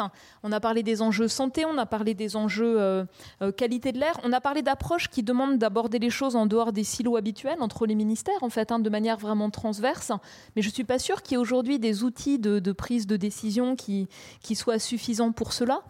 Euh, à travers les, travaux que j'ai faits pour le Haut Conseil pour le climat, ce dont je me suis rendu compte, moi par exemple, un physicienne, c'est que finalement il y a une vraie difficulté d'implémentation, de mise en œuvre. Par exemple, quand on a un projet de loi, c'est encore très difficile aujourd'hui d'évaluer s'il est neutre pour le climat ou s'il a un effet pervers, négatif, indirect, ou bien si au contraire, s'il a des effets positifs, est-ce que c'est la hauteur de ce qu'on attend? Alors ça a été chiffré par exemple pour le projet de loi euh, climat et résilience avec par un cabinet de conseil privé et qui montrait euh, que en fait hein, ce serait très difficile de tenir le rythme euh, qu'on s'est nous-mêmes donné, c'est-à-dire pour la France d'avoir une baisse des émissions de gaz à effet de serre qui passe de en gros 1% par an en ce moment à plutôt 3% autour de 2024, sachant que cette, cette trajectoire que la France a fixée dans la loi, la stratégie nationale bas carbone, elle n'est pas encore réalignée avec la révision à la hausse des objectifs européens, par exemple. Et donc, pour moi, c'est vraiment une question de gouvernance, c'est-à-dire d'implémentation, d'avoir des outils même très pratiques, très concrets, pour arriver à chiffrer chaque décision, pour avoir un budget à l'échelle d'une ville, à l'échelle d'une région, euh, qui permettent en fait euh, d'évaluer si euh, la distribution budgétaire, permettra de tenir les objectifs de baisse d'émissions de gaz à effet de serre. Donc ça, c'est juste sur ce volet-là. L'autre volet, c'est celui de l'adaptation à un climat qui change. Et euh, ce qu'on voit dans le monde partout, c'est que, euh, en fait, on réagit à ce qu'on a déjà connu. C'est-à-dire, il y a un événement extrême, on va essayer de se préparer pour avoir moins de conséquences si le même événement revient. Euh, par exemple, une vague de chaleur ou bien un épisode de pluie torrentielle ou bien une submersion côtière. Mais on a une vraie difficulté à changer l'approche et se dire voilà, à chaque endroit, pour chaque décision, on va faire face à un bouquet de changements qui, vont se produire en fait dans la même région en même temps dans les prochains 20 à 30 ans, qui vont être inévitables.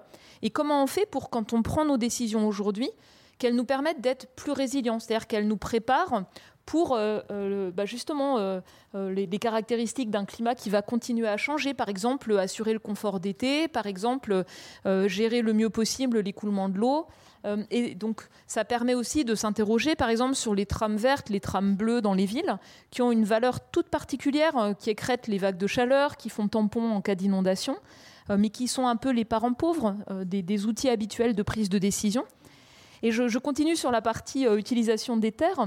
Vous aviez posé la question, par exemple, de solutions qui nous permettraient de ne rien changer en pensant qu'on pourra capter du carbone par ailleurs. Alors vous l'avez peut-être vu, c'est un argument marketing colossal. Vu le nombre d'endroits où on vous propose de planter des arbres, c'est que ça touche en fait quelque chose dans notre état d'esprit qui nous permet de nous donner bonne conscience en ne changeant rien.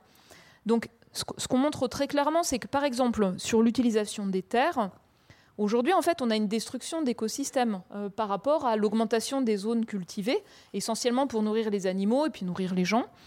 Et euh, il y a une limite à ce qu'on peut faire. Et donc des pratiques qui viseraient par exemple à ajouter des monocultures en plus pour produire de la biomasse pour l'énergie ou pour stocker du carbone, par exemple en mettant des arbres là où il n'y en avait pas avant, donc à la place de zones qui étaient précédemment cultivées.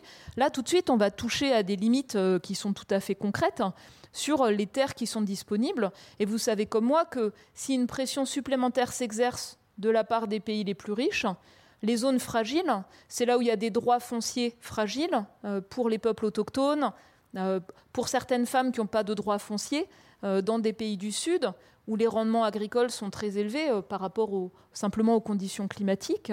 Et donc ça, pose des, enjeux, à mon sens, qui sont considérables d'arriver à, maîtriser cette pression sur les terres et de ne pas avoir cette illusion qu'on euh, pourra trouver euh, en accaparant des terres ailleurs euh, des, solutions permettant de contrebalancer notre inaction pour nos émissions de gaz à effet de serre ici. J'étais à la COP26, je partageais un, logement, c'était tellement hors de prix qu'on était six dans le logement qu'on partageait avec une collègue qui est climatologue suisse et qui elle-même avait découvert euh, quasiment en temps réel que le, projet de la Suisse, donc un des pays les plus riches du monde hein, par habitant, euh, c'était euh, de compenser une partie de leurs émissions justement par une action visant à acheter des crédits carbone ailleurs.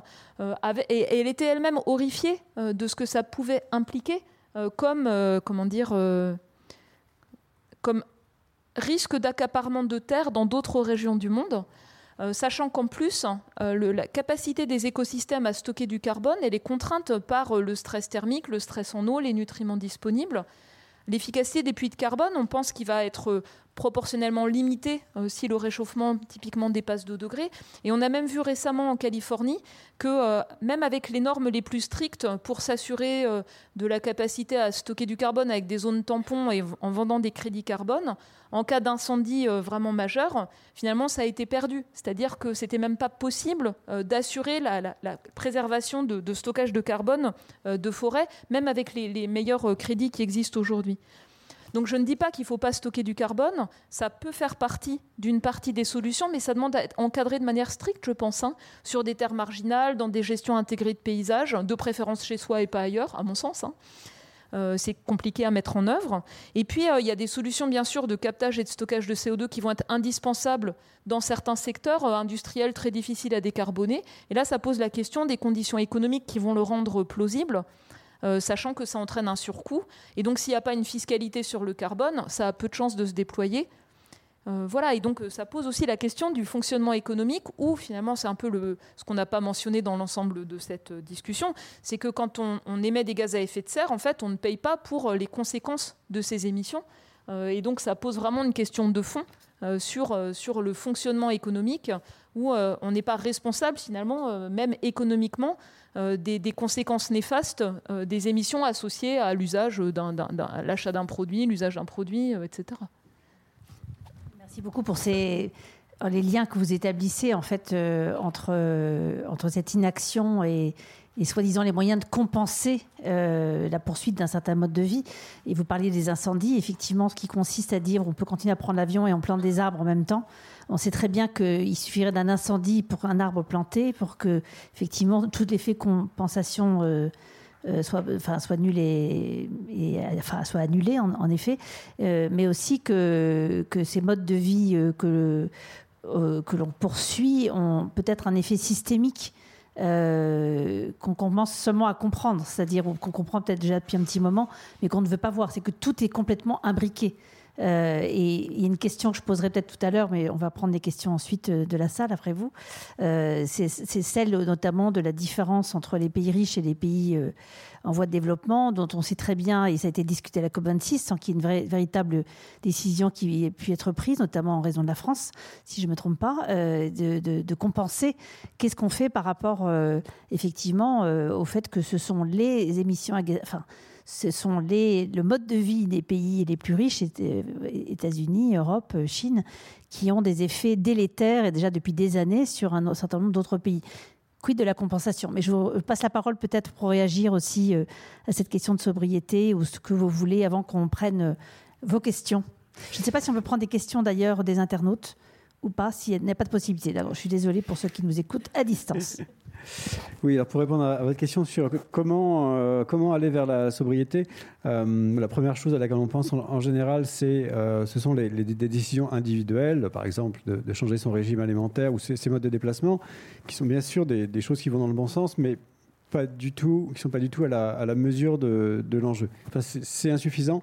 Et en fait, quand on commence à faire la liste de ce qu'on pourrait changer, au, bout d'un moment, on, se rend compte qu'on est pris dans un système, dans une société, et que c'est un ensemble de, choses de l'organisation sociale qu'il faut changer. et que, ça ne peut pas être fait au niveau individuel. donc après, ça dépend des secteurs, sur qu'est-ce qu'il faut changer. J'ai parlé tout à l'heure de, de, l'urbanisme, de euh, l'organisation de la société, de, la ville ou du, territoire d'une manière générale, de manière à ce qu'on ait accès à des services sans être obligé de, multiplier les kilomètres.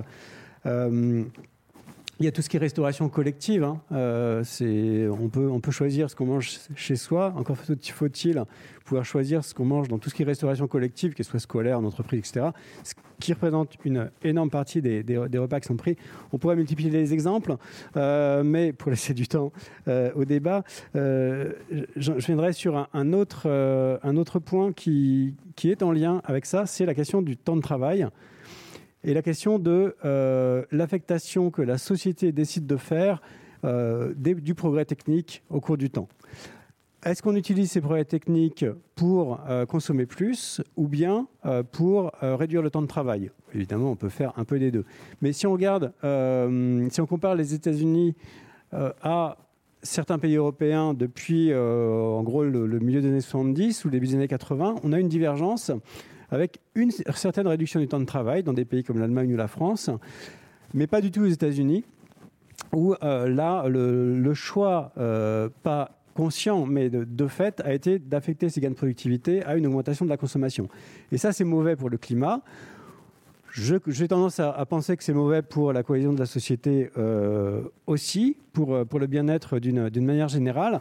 Et ça, c'est un, combat important. Euh, vous vous souvenez peut-être que la Convention citoyenne pour le climat euh, avait. Alors, le groupe euh, qui, réfléchissait au, travail et à la consommation au, sein de, la Convention climat avait poussé, avait proposé une mesure de réduction du temps de travail qui n'avait pas été acceptée par l'ensemble de la, Convention. Bon, faut dire, avec le Covid, Bon, ils avaient peur que ce soit mal perçu et c'est vrai que c'est un moment un peu compliqué pour ça. N'empêche que je, suis persuadé qu'ils avaient raison. Alors je précise que là, c'est vraiment un, point personnel et je ne suis pas en train de faire une synthèse de, la littérature scientifique sur le sujet. Mais pour moi, sur le long terme, c'est quand même quelque chose d'essentiel. Qu'est-ce qu'on fait de, euh, de ce progrès technique? Euh, plus de consommation ou moins de temps de travail. Alors sur, ça peut être sur toute la durée de vie. Hein. Aujourd'hui, vous avez la CGT qui défend les 32 heures, la CFDT qui défend une réduction du temps de travail sur euh, toute la durée de vie avec une sorte de compte épargne-temps qui serait, euh, qui serait généralisé. Euh, je mentionne ces syndicats parce que ça, c'est un combat sur lequel il peut y avoir une convergence entre des forces sociales, euh, syndicales et, et, des forces écologistes, ce qui n'est pas le cas, je pense, de, d'autres mesures comme, comme des, mesures de, de, rationnement. On va prendre vos questions. Oui, oui, c'est bon. bonjour, merci pour l'exposé. Euh, vous avez parlé de, réduire les inégalités. Euh, ça me semble très bien, évidemment, de commencer par là. Et puis ensuite, de euh, la sobriété énergétique et de la consommation. Mais est-ce que vous ne pourriez pas parler aussi de qu'il faudrait réduire les productions? Parce qu'on dit, pardon, réduire la consommation. Par exemple, je donne un exemple de la viande, mais si on produit tout l'élevage, on en fait pareil, etc., ben ça ne sera pas gagné. Donc il faut diminuer, il faut parler au niveau de la production.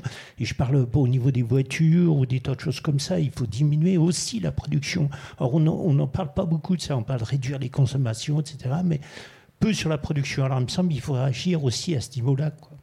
Merci. Bon, merci, mais il faut des mesures gouvernementales, évidemment. Qui veut répondre? Dominique? Moi, je veux bien commencer, mais euh, je dirais que ça dépend quelle production.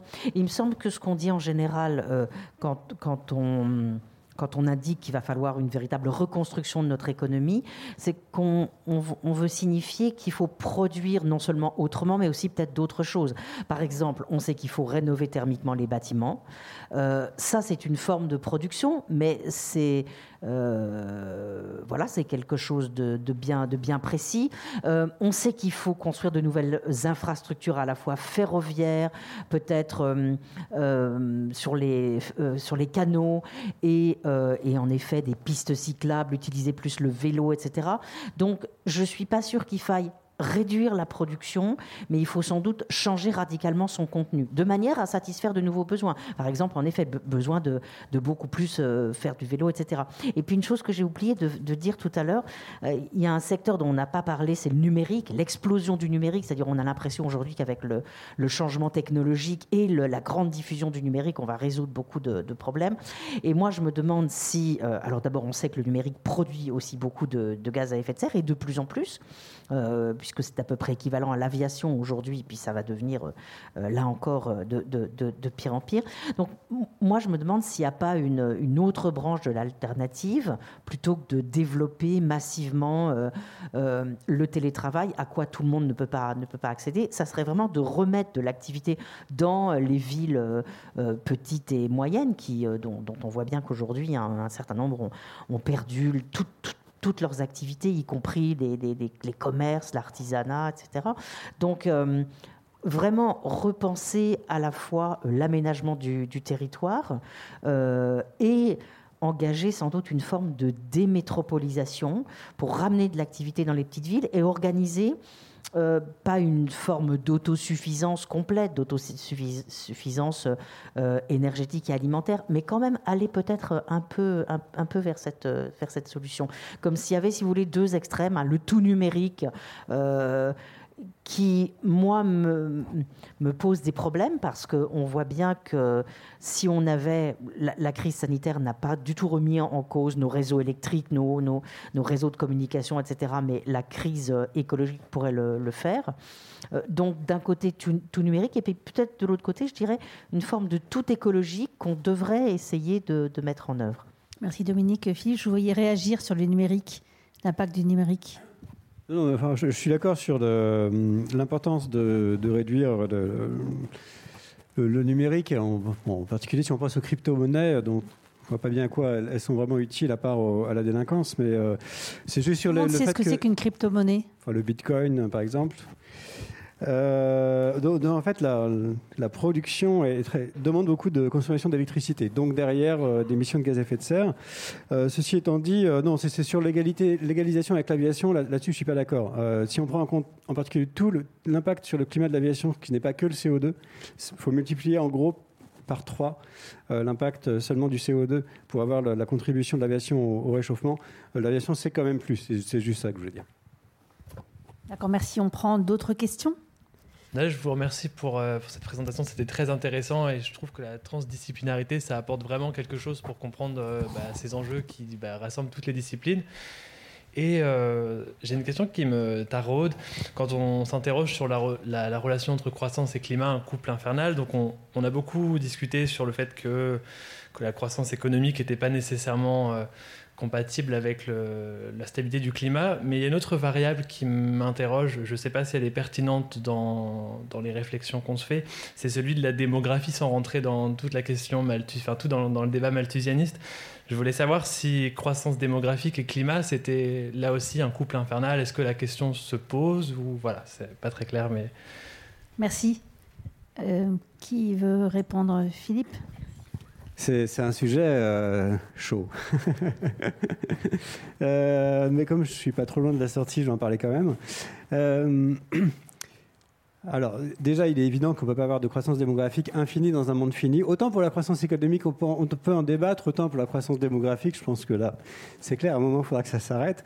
ceci étant dit, il y a, alors, il y a, beaucoup d'exagération, beaucoup dans les pays riches, qui, ont déjà fini leur transition démographique, il y a souvent un discours qui tente à exonérer les pays riches de leurs responsabilités en disant Mais regardez, euh, dans les pays pauvres, ils font tellement d'enfants, tout ce qu'on fait, ça sert à rien. Et ça, euh, bah, déjà, c'est injuste, parce que quand on regarde les émissions par habitant de l'Inde ou de euh, quasiment tous les pays africains, c'est tellement en dessous des pays européens que euh, ce serait quand même, c'est quand même honteux de, les accuser eux.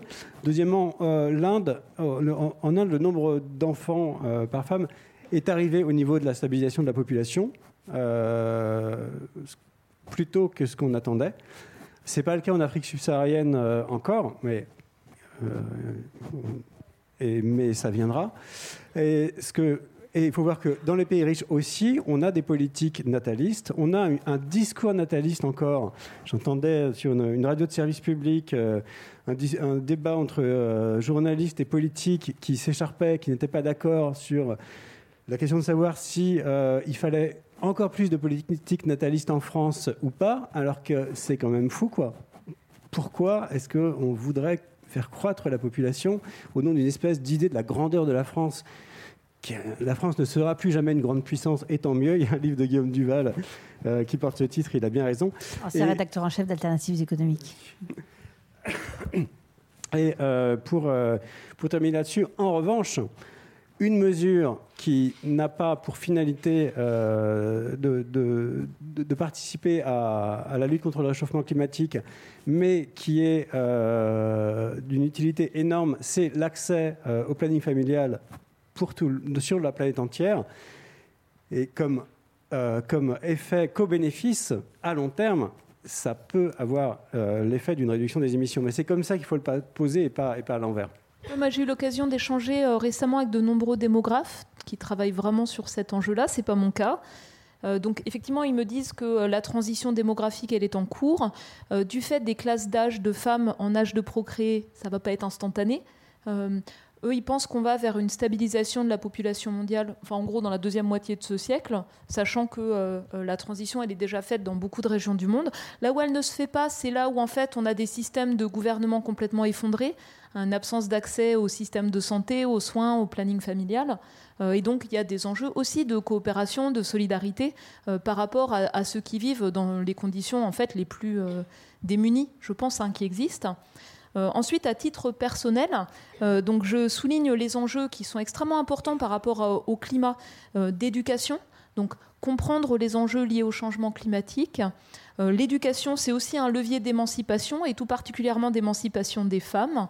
donc pas uniquement des femmes, c'est pas elles seules d'avoir la responsabilité d'avoir ou non des enfants, mais elles jouent un rôle clé.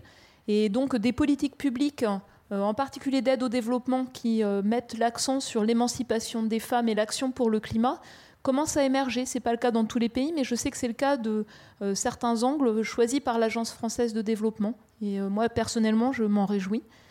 Et je pense que peut-être je voulais rebondir sur un point important c'est quand on prend euh, la population mondiale la plus pauvre aujourd'hui dans le monde, souvent dans des endroits où justement euh, il y a un manque criant d'accès aux soins, d'accès à des infrastructures de base pour l'eau, pour l'énergie, euh, donner un accès à une énergie propre, moderne, à cette, c'est plus de la moitié, c'est pas loin de la moitié de la population mondiale, hein, je crois c'est 2 à 3 milliards de personnes, ça aurait quasiment aucun effet sur les émissions mondiales de gaz à effet de serre parce que ce qui pèse le plus, c'est ceux qui ont les revenus les plus élevés, les consommations les plus élevées par habitant. Et je pense que ça, c'est aussi quelque chose qui n'est pas suffisamment dit euh, par rapport à, la situation euh, globale. Et puis la dernière chose, c'est, euh, je voulais rebondir sur ce que vous aviez mentionné. moi, j'ai été frappée par les tensions au moment de la COP 26. Donc d'une part, les pays développés qui réduisent peu en fait leur rejet de gaz à effet de serre alors qu'ils ont des capacités à agir importantes. Euh, surtout quand les émissions par habitant sont très élevées, je pense par exemple à l'Australie, euh, qui mettent pas sur la table les montants qui avaient été promis il y a plus de dix ans euh, pour l'aide aux pays en développement. des pays émergents qui sont un peu coincés entre deux feux, c'est comme ça que je le vois. C'est-à-dire, d'une part, ils voient bien qu'il y a des pressions croissantes pour qu'ils réduisent aussi, eux, rapidement leurs émissions de gaz à effet de serre, même si leur responsabilité historique, par exemple pour l'Inde, est très limitée sur le cumul à ce jour et puis en même temps qui sont eux-mêmes très vulnérables, avec une population qui est largement exposée et vulnérable, euh, pauvre, par rapport aux conséquences d'un climat qui change. Donc c'est quelque chose qui est, euh, qui est plein de tensions finalement, même en interne, euh, et qui demande pour ces pays à vraiment concevoir une forme de développement qui ne sera pas passée par les centrales à charbon, puis le gaz, et puis peut-être après des énergies décarbonées. et c'est quelque chose qui est délicat parce que souvent les élites de ces pays ont été formées dans les écoles de management américaines et donc, il n'y a pas forcément cette image de comment ce qu'on veut construire, comment le construire et comment le faire autrement. Euh, et puis la dernière chose, c'est euh, de la part des pays les plus fragiles, euh, il y a zéro aide pour les pertes et dommages, les pertes et préjudices. C'est-à-dire, il y, a zéro mécanisme en fait de solidarité au-delà des systèmes d'urgence qui existent hein, aujourd'hui. et il y a juste des, des vagues promesses d'aide technique. Et ça, je pense qu'en termes de, perception des, inégalités, des enjeux de justice euh, liés au climat, euh, ça va être un facteur majeur de tension croissant. voilà. Et ça, il y a zéro avancée au moment de la COP26 sur ce, volet-là, même s'il y a eu des avancées sur les points qui étaient attendus. Merci beaucoup de l'avoir précisé, Valérie. pour ce débat passionnant, est-ce qu'on a le droit de dépasser de 5 minutes? Oui? 5 Combien exactement? Je sais qu'il y a peut-être des personnes qui vont devoir partir, mais... Non, mais profitons de nos intervenants. Donc, s'il y a d'autres questions. Est-ce que vous avez d'autres. Ça vous va euh, Vous n'avez pas un train à prendre Est-ce qu'il y a d'autres questions? Oui, monsieur. Bonsoir.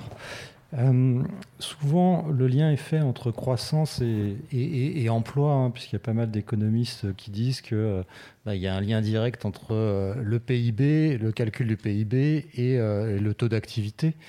Euh, je voulais savoir bah, comment déconstruire euh, ce, discours ou, cette idée euh, qui est peut-être reçue ambiante, parce que quand on touche à l'emploi, on touche à un, point assez sensible. Qui veut répondre, Philippe? Ouais, effectivement, j'ai travaillé là-dessus. alors, c'est vrai que si on, si on regarde année par année, euh, bah, les années où, le, en général, quand le, PIB euh, stagne ou diminue, euh, il y a un certain parallélisme avec l'emploi. Ceci étant dit, le contenu en emploi du, PIB, il, dépend, il est aussi variable. on peut avoir pour le même niveau de PIB des niveaux d'emploi différents selon que la dépense va s'orienter vers des activités qui sont plus ou moins intensives en emploi. Par exemple, si on dépense 1 million d'euros euh, en France dans l'achat de, produits pétroliers, on va créer à peu près un emploi en équivalent temps plein dans les stations-service euh, ou dans les raffineries, par exemple. Un emploi. Alors, en moyenne, on est plutôt, pour la moyenne de la consommation des ménages, on est plutôt autour de 10 emplois. Si on dépense ce million d'euros pour faire de la rénovation thermique des bâtiments, de manière à ce qu'ils consomment moins d'énergie et donc qu'on émette moins de gaz à effet de serre, c'est plutôt 15 emplois. vous voyez, de 1 à 15, si la même dépense, on la fait passer euh, de l'achat de produits pétroliers à, euh, à des dépenses dans euh, l'isolation thermique du, bâtiment. Je vous repasse la parole peut-être pour avoir un propos conclusif. On ne va pas conclure sur un, un thème aussi vaste, mais peut-être Dominique en premier. Bah, j'ai envie de redire euh, ce que ce qu'on est plusieurs à, enfin ce qu'on a dit tous les trois, hein. c'est-à-dire que il faut aller vite maintenant. Il faut donc prendre des mesures, euh, me semble-t-il, assez radicales. On ne peut pas, euh, on, ne peut pas faire confiance exclusivement aux, décisions individuelles. ça, ne suffit pas. On est coincé aussi. Et donc, il faut quand même qu'on ait des politiques euh, qui soient différentes et, et, des, je dirais presque un cadre cognitif différent. Peut-être même se, représenter les choses d'une autre manière. Hein. J'aime bien quand euh, Aldo Leopold, qui écrit en, il écrit juste après la Seconde Guerre mondiale, hein, un écologue important, euh, qui me dit qu'il faut passer d'un rapport euh, de conquête et d'exploitation avec le monde un rapport de respect, euh, même voire d'amour, hein, une nouvelle, nouvelle représentation finalement des, rapports entre humain et nature. Réencastrer, comme dit Philippe Descola, réencastrer l'humain dans la nature et donc accepter ce qu'avait peut-être compris en effet les philosophes grecs, etc., c'est-à-dire hein, qu'on ne peut pas tout faire, que non, euh, on n'est pas là pour, euh, euh, pour, pour, détruire la nature, parce qu'il y a eu au XIXe siècle un rêve de, de mettre la de, je dirais, de détruire la nature pour mettre de l'humain à la place, de, de faire le, le, monde à notre image en quelque sorte. Donc, je pense qu'il faut aussi qu'on revoie nos, nos philosophies et qu'on mette en place des politiques qui nous permettent de bifurquer assez, assez mmh. rapidement. Oui, tout à fait. On s'est construit en opposition à la nature pendant de longues décennies. Merci beaucoup, Dominique. Valérie? Alors j'espère que euh, euh, je vous ai donné envie d'en savoir plus sur l'évolution du climat. Euh, ce que je mentionnais, le, rapport du GIEC, il est disponible sur le site ipcc.ch. le rapport, il est entièrement en anglais. Il va être bientôt traduit d'ici au début de l'année prochaine pour les résumer, les points clés en français. On a aussi un atlas interactif qui permet de finalement vous-même euh, manipuler les, données liées à l'évolution du climat dans chaque région, quels seront les, multiples aspects d'un climat qui change en fonction du niveau de réchauffement planétaire ou de l'horizon temporel ou de ce qu'on va faire en termes d'émissions de gaz à effet de serre. On fait vraiment le pari de, la science ouverte, des données ouvertes, euh, de l'intelligence collective aussi. Je pense que euh, c'est quelque chose pour moi qui est très frappant de voir euh, l'attention croissante dans l'ensemble de la société sur ces sujets, la volonté d'en savoir plus, la volonté d'agir, d'avoir des clés pour, euh, euh, pouvoir agir à tous les échelons dans sa vie personnelle, dans sa vie professionnelle. Et chaque année, un Français y met dans l'atmosphère, sans le savoir, à peu près 10 tonnes de CO2 équivalent hein, par personne et par an. on ne le voit pas. Et moi, je pense qu'il y a un vrai enjeu sur l'ensemble des, décisions économiques, sur l'information qui est donnée aux consommateurs pour pouvoir euh, mieux euh, le voir, euh, pour avoir une information sincère sur les produits, sur les biens, sur les services, sur les placements, de sorte à pouvoir exercer aussi son libre arbitre. Quand l'information est là, les gens ont envie d'agir et peuvent agir en étant informés. Ce n'est pas le cas aujourd'hui. Et c'est vraiment quelque chose pour lequel je pense qu'il y a une possibilité de changer rapidement d'échelle. Je vous donne juste un exemple. Quand vous achetez par exemple un appareil électroménager, on vous dit s'il consomme euh, de manière plus ou moins performante avec une étiquette euh, ABCDEF. On ne vous dit pas dans quelles conditions il a été produit. Et rien que cette information-là, en fait, elle ne vous permet pas euh, d'agir en étant éclairé. Quand c'est fait avec du charbon, et eh ben forcément l'empreinte est plus importante. Et je pense que ne serait-ce que d'avoir cette information-là permettrait d'aller beaucoup plus vite pour pouvoir exercer nos choix individuels de manière éclairée. Merci beaucoup. Philippe, le mot de la fin Alors, Les solutions techniques, on les a. Si vous allez sur le site de l'association Negawatt, sur le site de l'ADEME, euh, puisque je rappelle que demain matin, ils présentent leur, euh, scénario, sur le site de RTE, le réseau de transport de l'électricité, où vous avez leur étude future énergétique 2050, vous allez voir que les solutions techniques, on les a. Les politiques publiques qu'il faudrait mettre en place ou qu'on pourrait mettre en place pour atteindre ces solutions, il n'y en a pas une seule politique publique, il y a un ensemble, on les connaît aussi. Ce qui manque, c'est la volonté politique. Et cette volonté politique, elle ne va pas venir toute seule, elle va venir de la mobilisation des citoyens, par leur vote, par leur adhésion à des associations, par leur mobilisation euh, diverses et variées. mais ça, c'est indispensable. Il ne se passera rien sans ça. Euh, parce qu'il faut voir qu'en face, on a des groupes d'oppression, euh, des intérêts industriels, on a des, gens très puissants avec un programme politique caché derrière.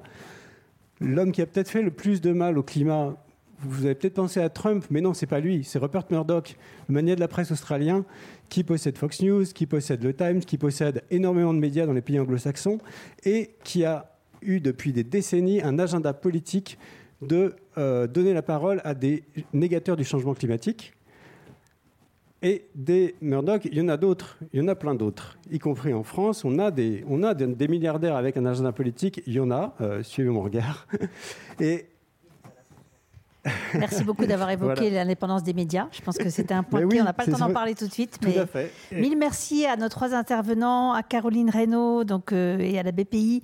Merci beaucoup à Éloi Laurent. Merci pour toutes ces clés qui ont été données, qui nous font peut-être un petit peu avancer euh, vers la sobriété au service du bonheur, cher Aristote.